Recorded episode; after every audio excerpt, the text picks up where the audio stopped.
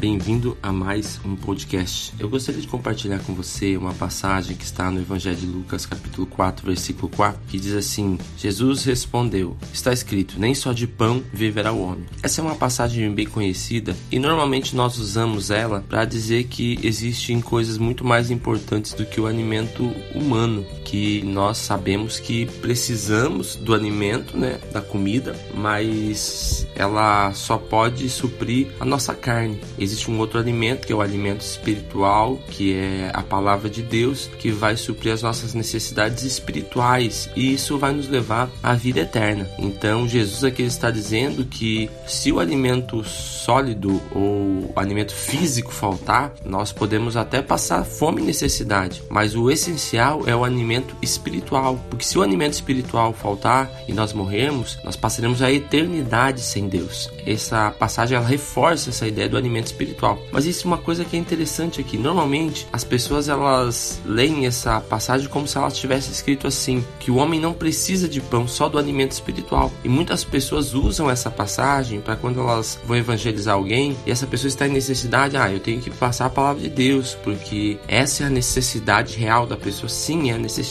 real daquela pessoa, de todas as pessoas. Mas de verdade, essa pessoa também precisa de um alimento físico. Não adianta nós irmos com um alimento espiritual enquanto a pessoa está necessitando de um alimento físico. Então essa passagem não é desculpa para eu também não ajudar, porque o homem também precisa do pão. Aqui diz que não é só de pão, ou seja, o homem precisa de pão, mas ele precisa de algo além do pão. Então nós, como cristãos, nós precisamos levar esse algo além. Nós temos esse algo além do pão, mas quando nós chegamos para alguém que passa por necessidade, nós temos que levar o pão e esse algo além do pão, essa passagem, ela não tira a nossa responsabilidade de levar o pão. Gostaria que você meditasse nisso, porque muitas vezes nós vemos pessoas com necessidades e nós não nos preocupamos com as necessidades físicas dessas dessas pessoas. Precisamos nos importar com as necessidades físicas e também nos importar com as necessidades espirituais. Gostaria que você meditasse nisso no dia de hoje. Deus te abençoe.